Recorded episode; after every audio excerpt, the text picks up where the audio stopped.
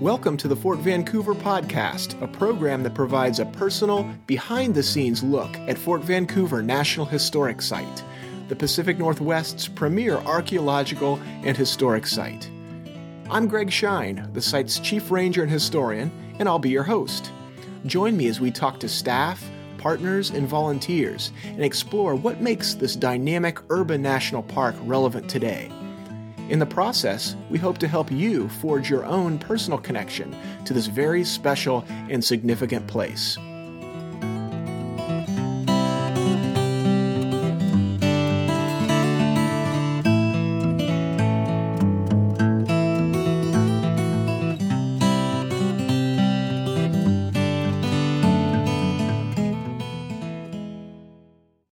Welcome to part two of this episode of the Fort Vancouver podcast.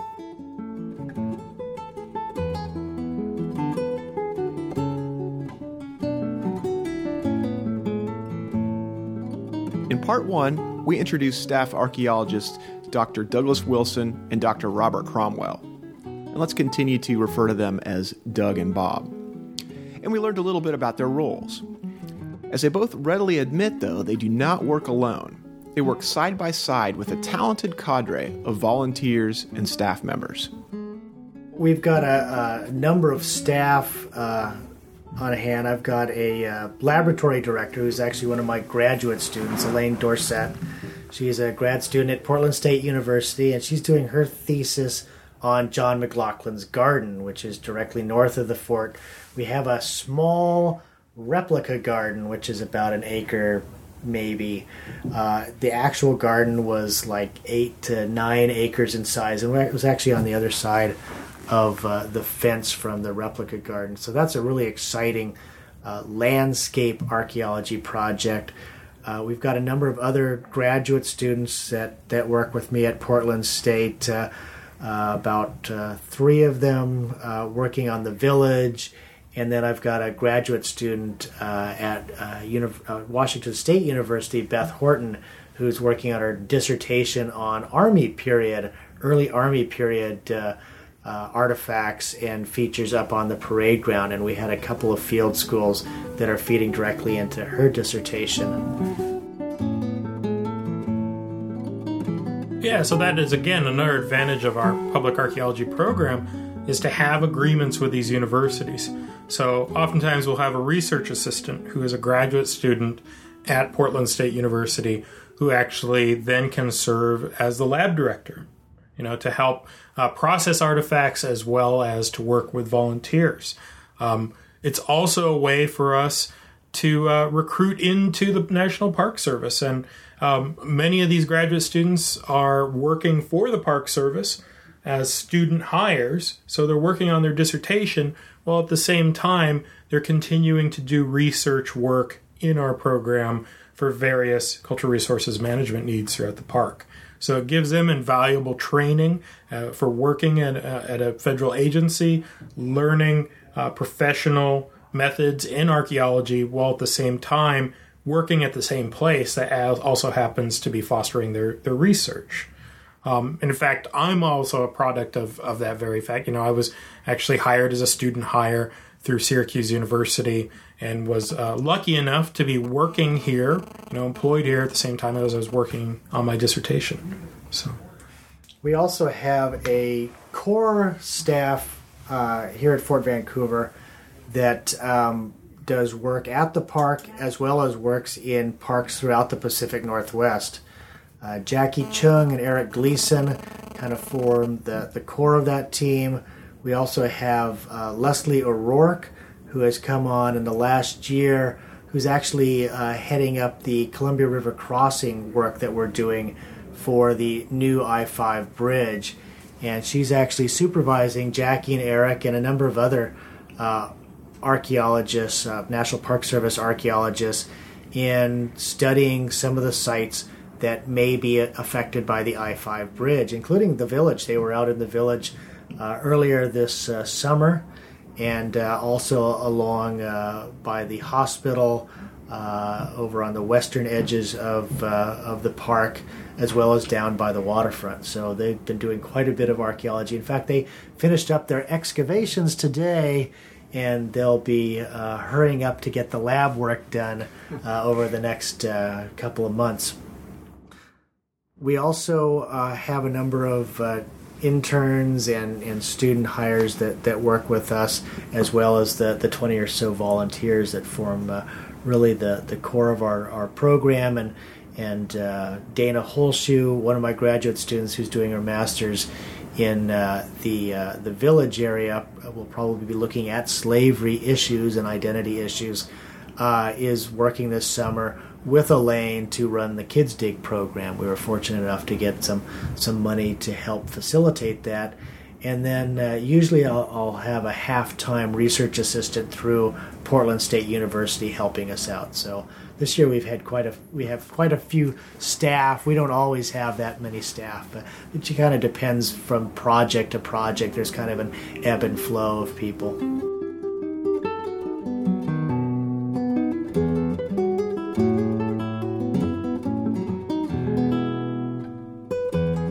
Archaeology team and broader cultural resources program at the park today is light years away from what it once was.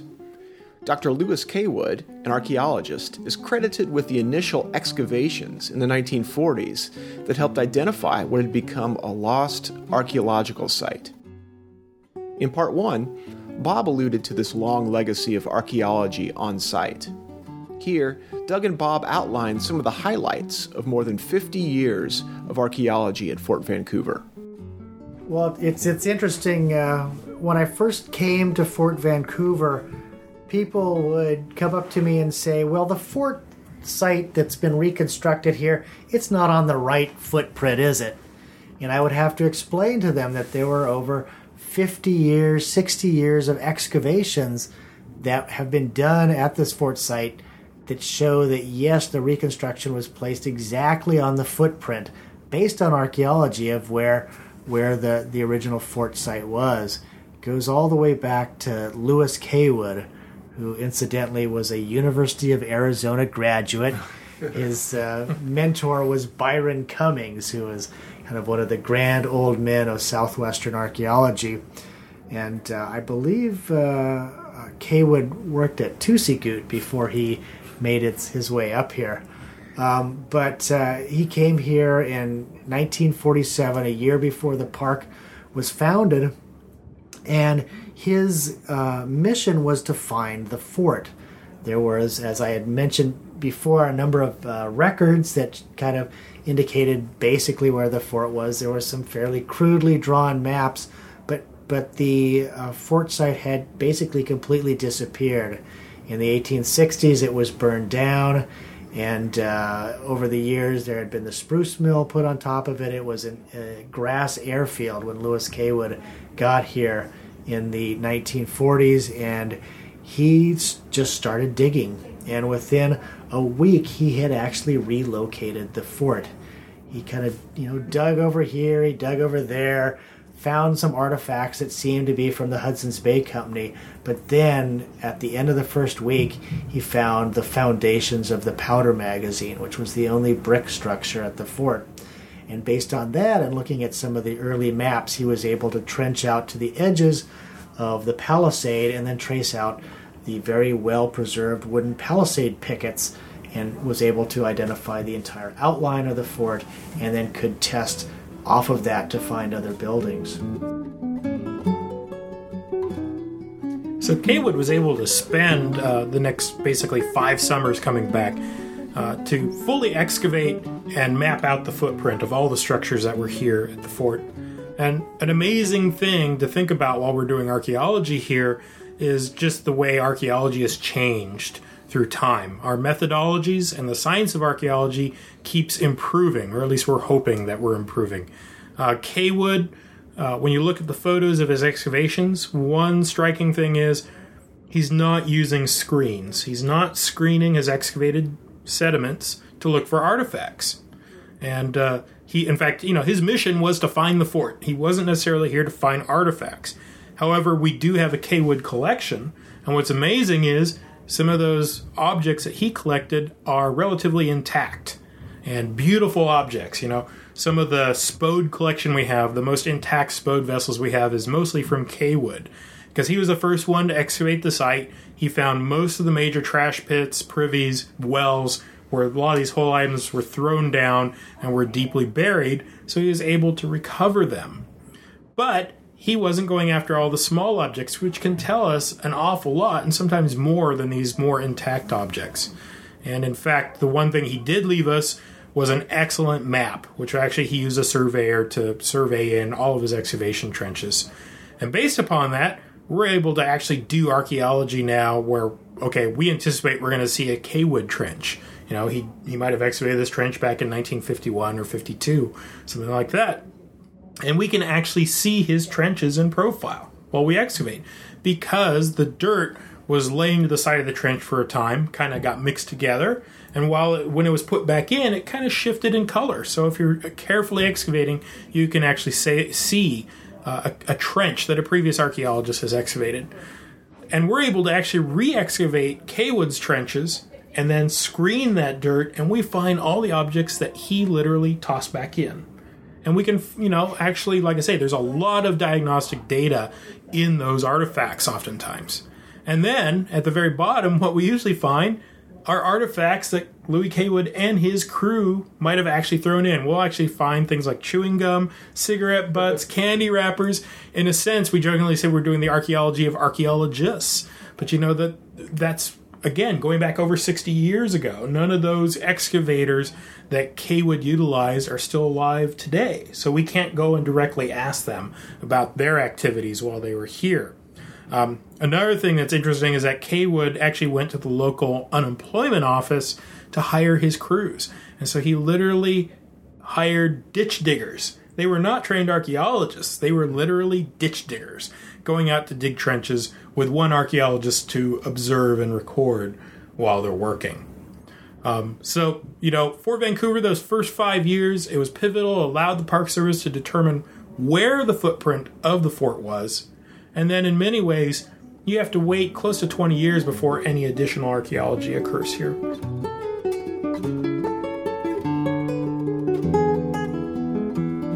Uh, where that actually starts back out in the village, where the Park Service, starting in 1968, wanted to know if they could identify where the village was. And they brought on a young graduate student from Bryn Mawr College named Susan Kardas who spent the next two summers, 1968 and 69, actually looking for evidence of the village. And she actually did find the remnants of at least four different houses and some interesting features. In 1969, she brought out an archaeological field school from the University of Washington, uh, which was the first field school hosted here. And Bryn Mawr, too. And Bryn Mawr that combined. And she also was working with uh, Edward Larrabee, who was another archaeologist from back east um, who actually came out here and excavated. And then maybe I'll let Doug talk about uh, jumping ahead to the 1970s with archaeology here.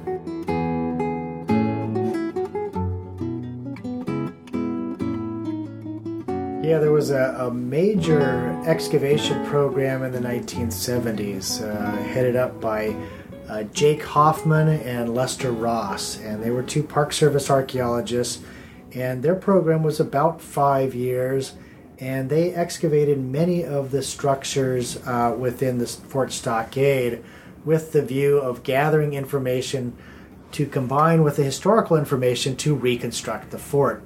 And uh, we owe a lot to those gentlemen, uh, particularly Lester Ross, uh, really inventoried and studied many of the types of artifacts from the Hudson's Bay Company and really became an expert in Hudson's Bay Company uh, artifacts, and he's really world renowned as an expert in things like trade beads and uh, spode ceramics and things of that sort. So, really, everything that we do in terms of the analysis of the collection really relies on these earlier researchers, including Lester Ross's. Uh, uh, typologies about the, the different types of artifacts that are present here in the later on in the 1980s, some of the archaeologists that started with uh, Lester Ross and and and uh, Jake Hoffman went on to become major players in the archaeology here. Uh, Bryn Thomas, uh, for example, uh, started in the 1970s and went on to do much of the archaeology in the 80s and 1990s here at Fort Vancouver, and including work uh, in the village and up on Officers Row, and really pioneering a lot of the different sites uh, that um, had never been looked at before. He was also involved in the State Route 14 I 5 interchange project, which is what we call cultural resources management. A when a major project like a major highway project like that goes in, you are required usually by law to bring an archaeologist to make sure you're not going to destroy anything that might be very valuable. Well, this particular State Route 14 coming into I 5 runs right through the village and part of uh, the U.S. Army post. And so, really, during the late 70s and early, into the early 80s, there was a tremendous amount of archaeology done in the village uh, by uh, people like David Chance, Susan Car- uh, or Carolyn Carley, uh, and Bryn Thomas and, and uh, Chuck Hibbs all did projects that really added to Hoffman and Ross's and really expanded our understanding of the site in, in general and the village and the Army story in particular.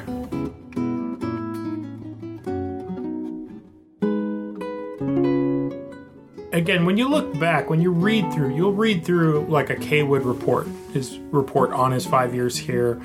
And then you move forward to Susan Kardas's PhD dissertation on her work in the village from 1971.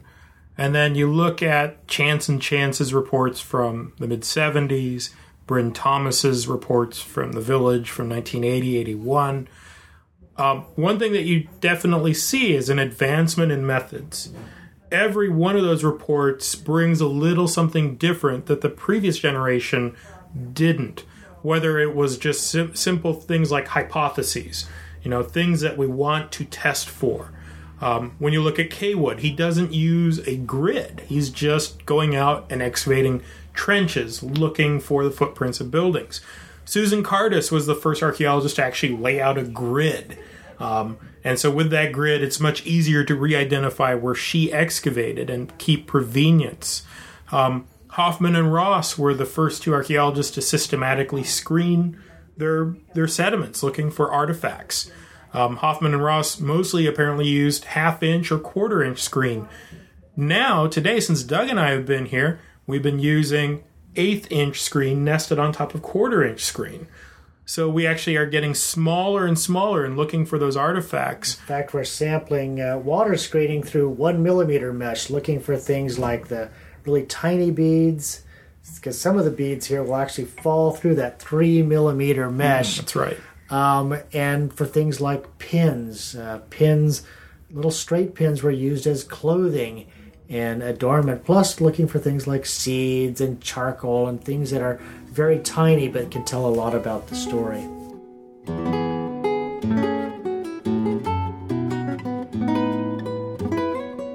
And so when you look at the history of archaeology here, it can be humbling because, uh, you know, nothing against Caywood. Uh, bless his soul, he's, he's no longer with us, but I look back at what he did for archaeology and it almost makes me shudder the methods that he used.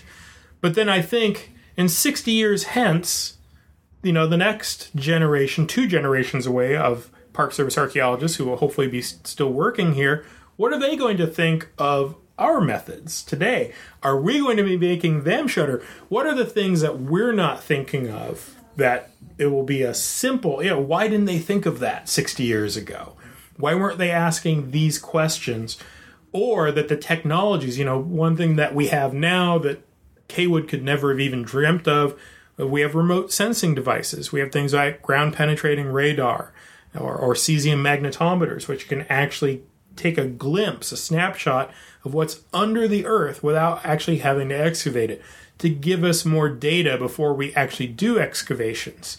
Um, and I can only imagine what technologies are going to have 60 years from now um, in comparison to what we're doing.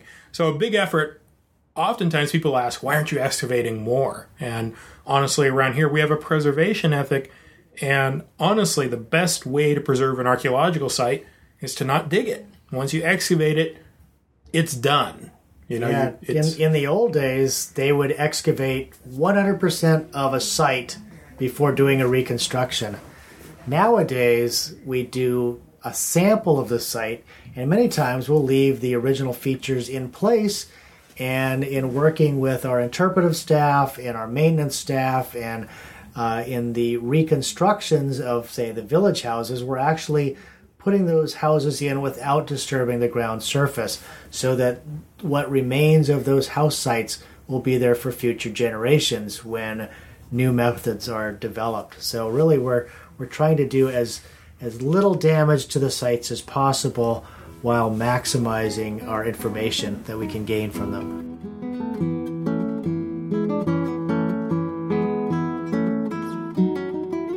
So if we have research needs or if a project requires that archaeology be done ahead of time, we will, as Doug's saying, we'll go in there, we'll maximize the amount of recovery that we can get out of a specific location. But we also have the ethic if there's no need to excavate it, if you if we are going to reconstruct something and it can go right over the top of these preserved archaeological units without damaging it, hey, why not? You know, it already survived in the ground for maybe 180 years or much longer. And, um, you know, who's to say it won't be there in another 180 or 200 or 500 years from now? So we have to take a, a geological view many times of what we're doing. Let's leave as much of it as we can in the ground for the future because they're going to have so many more technologies that we can't even dream of at this point. In fact, one of the the rituals that all archaeologists do really speaks to that notion that we will be followed by other people. There's a, a tradition in archaeology that goes back to Lane Fox Pitt Rivers, who is an English lord, actually. He was Sir uh, uh, Pitt Rivers. And he, at the end of his excavations, he would put a special coin in the base of the excavations so that future generations of archaeologists, when they came across this funny square shaped feature, would know that it was he who had been there at a particular time period and that it was a scientific excavation. So every time we're finished with an excavation unit here at Fort Vancouver, we put a uh, penny of the, the same date of the year that we're excavating in the base of the unit with the expectation that in the future archaeologists will be puzzling about this funny square shaped feature and they'll see that, oh, that dates exactly to this time period. That must be Bob Cromwell and Doug Wilson's excavations. Or even at the site of the jail, which was the first site that Doug and I worked on, actually just two weeks into our tenure here. Um, there we found a partial cell remnant of the jail, the north wall of the jail. And we took great lengths to preserve it in place. It was a wooden, uh, essentially plank that was part of probably the sill of the building. And we worked with our maintenance staff. We actually used some plastic wood, so recycled plastic that's made to you know to look like wood. And we actually built a structure around this piece of original wood, put it over the top of that, and into that plastic, we actually mounted a little brass disc, which we had actually stamped in the date of the excavation as well as uh, the initials of the excavators. And I believe we put coordinates from our grid. So, you know, maybe 50, 100 years hence, if uh, that jail is no longer there it, uh, and somebody needs to re excavate again, hopefully that plastic wood marker is going to be there with a brass little disc in it. And you know, if they refer back to the records, hopefully they'll be able to figure out what that represents, and if they lift it up, maybe that wood sill from the Hudson's Bay Company jail might still even be there.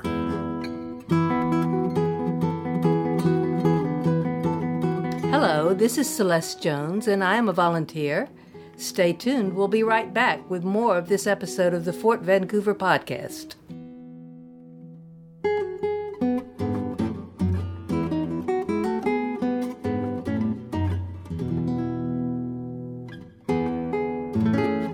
Hi, this is Cassie Anderson. I'm a park guide. Welcome back to our episode of the Fort Vancouver podcast. One of the more surprising names associated with the history of archaeology at Fort Vancouver is poet and essayist Gary Snyder. Here's Doug explaining Snyder's connection. Yeah, Gary Snyder is a, a beat poet, a so called beat poet. He actually uh, was a student at Lewis and Clark College, and he was uh, in anthropology. He was a student of anthropology, and he heard about this gig over at Fort Vancouver that was going on for the summer. It happened to be Louis Caywood was here. So actually, Gary Snyder uh, worked as an archaeologist here at Fort Vancouver uh, and uh, he typed out his field notes. Uh, is really an amazing thing. Uh, most archaeologists don't type out their field notes, but Gary Snyder did, and and uh, he actually went on to, to become quite famous as a uh, beat poet in the 50s and is still very famous today. So I should take that back. That none of uh, Caywood's excavators are still alive. I I was remiss. Clearly, he is still alive. Yes, Gary would appreciate it. Yes.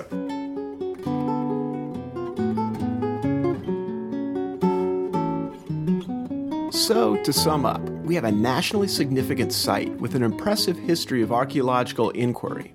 However, only a small percentage of the park has been examined archaeologically. With so many opportunities remaining, where would our archaeologists like to dig if they had the occasion to do so anywhere on site? The village is probably the ripest with, with information uh, just because of the multicultural nature um, of the occupants that were there and the number of households that were there.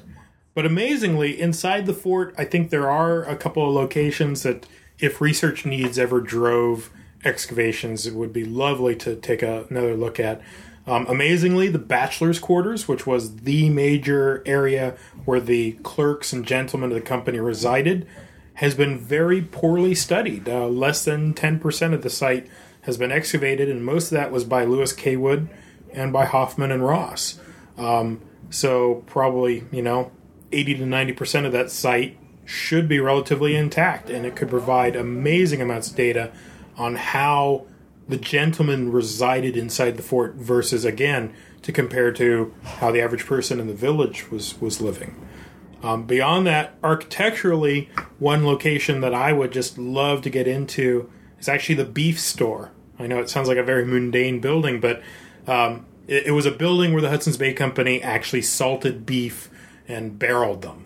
Um, Louis Caywood, in his excavations, found he has a wonderful photo showing remnant flooring, so wood planking of the flooring, uh, apparently on original joists, with an intact barrel filled with some sort of tar like substance, and there's actually a cow hoof sticking out of the barrel. and, and just the level of preservation, there aren't very many other locations based upon previous archaeology where you probably have that much preserved architectural remnants of Hudson's Bay Company sites um, here at the fort. And I think that would be a fascinating location to re excavate to see if Caywood maybe left all that in place and, and maybe gather some more information on specific architectural details on how some of these buildings were constructed inside the fort. For me, I think um, the village holds so much potential for understanding the incredible changes that happen in the Pacific Northwest through time. From you know the just a few years after Lewis and Clark, you get um, a large uh, concentration of tribal people, uh, Europeans, Americans, all you know, Hawaiians, all mixed together in this colonial s- situation, and it really has, you know, even though there's been lots of excavation, I think you know, other than Bob's recent dissertation, there hasn't been a lot of synthetic work looking at you know modern theories of identity to, to really flesh out the, the village. So obviously a place of research would be the village. But then two other sites that really are, are border either side of that. One is we know that there's uh, pre-contact American Indian sites, and this was known as uh, Fort Plain Prairie when the Hudson's Bay Company was here. And prairies were very rich habitat for American Indians, and it's right on the Columbia River with this prairie next to it. And we know that there was either a village site or some sort of a fishing camp or gathering camp over near the waterfront. So the waterfront would be a very interesting place to examine to see if there are some remains of, say, Chinookan plank houses or temporary summer structures related to that. On the other side of, of the Hudson's Bay Company is the spruce mill. And there's been lots of excavations in the fort that have found traces of the spruce mill, but nothing has really synthesized that information, and nothing has really been directed to specific sites in the spruce mill that would really better tell that story of this incredible World War One um, industrial site that had 3,000 troops working in it. So probably those two sites would be a lot of fun, plus the village. See, I can't just pick just one. Part of the reason that archaeological resources, such as those here at Fort Vancouver, are so valuable in helping us understand the area's history is in their context, where they come from in the ground, and what else is in and around them. So let's say you're out walking, either in the park or somewhere else, and you come across some type of artifact. What should you do? Well, here's the advice of our archaeologists Don't put it in your pocket. Leave it on the ground. Do not bring it to the archaeologists. If you if you find something that's really cool, if you can take a picture of it with a camera, then you can capture it for yourself for, for the future but we, you know, these uh, archaeological sites are, are, it's very important to preserve the context of the find. If you, you take an artifact away from where it was first put down by the people that used it, it's like tearing out a page of a book. You've lost some of that story of the past. So we would prefer that people leave those artifacts where they are and perhaps in the future a, a, future archaeologist will use that to better tell the story here. But but uh, we don't want people to be junior archaeologists and do it on their own. As I like to say, treat objects that you find like an endangered species, because archaeological sites are finite. Once they are removed, you can't recreate them.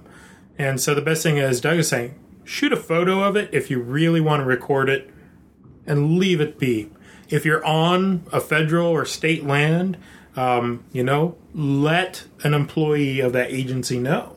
Hey, I found this. If you took a photo, if you're really out hiking and you have a GPS unit, hey, record the GPS coordinates. Again, bring that information to the land management agency, bring it to their attention. It might be a site they don't even know about. It helps archaeologists to know what's out there. With a photo and GPS coordinates, they can go out, relocate it, is this something I need to be concerned about? Is this something bigger that I wasn't aware of? Are there more objects out there that then can be added to the database and help with the knowledge of that specific agency? So, like I say, treat it like it's an endangered species. You don't go out and you shoot every endangered species that you find and bring it in as a trophy. It's the same type of ethic. Leave it alone. If you must, if you really want the information, if you want to show people what you found, take a photo of it. Because that's in many ways is going to last just as long as that object.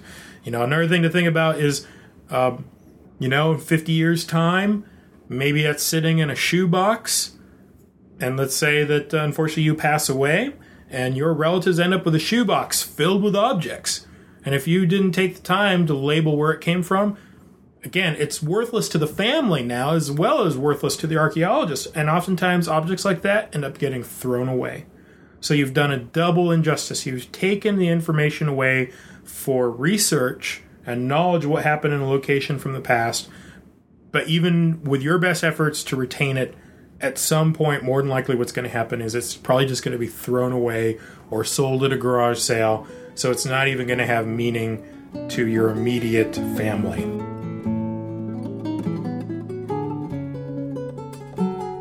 Feeling inspired? Well, we're not going to leave you hanging. Jobs in archaeology do not come up very often, but they do exist. So do many volunteer opportunities and internships, especially at Fort Vancouver, where 515 volunteers provided over 45,000 hours of volunteer service, helping us to serve over 1 million visitors this past year.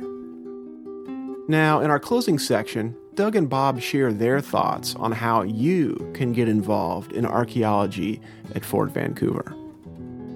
Well, we've got a great volunteer program here. So if you're, you know, basically high school age and above, um, and you're interested in archaeology, don't mind once in a while talking to the public. Come uh, visit us, uh, and we can get you signed up for our volunteer program. Again, you start with laboratory work and work your way up to uh, after I think it's about 100 hours in the lab, you can come out and, and work in the field with us, and, and we'll train you.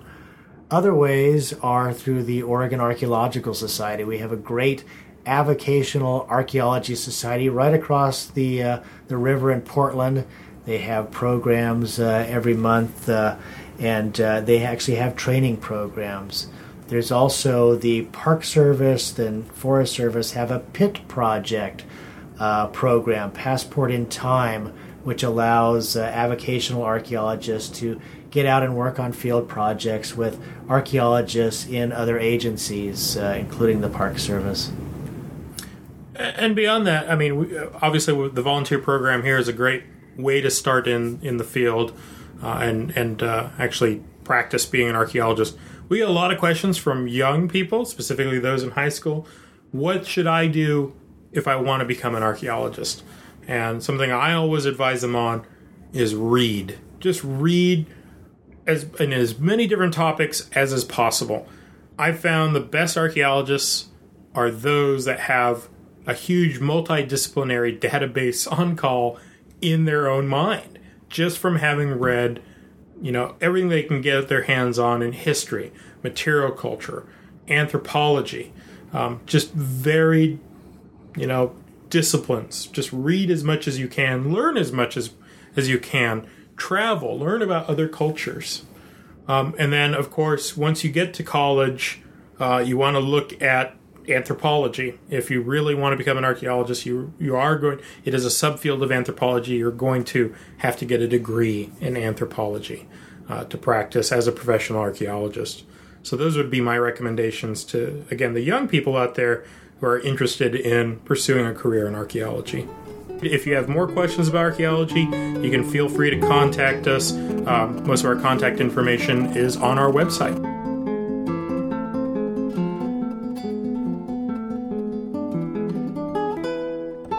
Well, that's it for our two part look at the park's archaeology program. Thanks to our archaeologists, Dr. Douglas Wilson and Dr. Robert Cromwell, Doug and Bob, for carving some time from their busy schedules to give us an insider's look at the past present, and future of archaeology at Fort Vancouver. A special thank you to the talented classical guitarist Michael Leong. This episode featured the pieces Courante and Gavotte from his album Tropical Tapas. Hello, this is Celeste Jones, and I'm a volunteer. Thank you for joining us for this episode of the Fort Vancouver podcast. We hope that you've enjoyed this behind the scenes journey and that we've been able to connect your interests to the meanings inherent in the park's many resources. For more information on the park's programs and events, please visit our website at www.nps.gov slash FOVA, F-O-V-A, or call our visitor information desk at 360-816-6230 during regular business hours. Thanks for listening.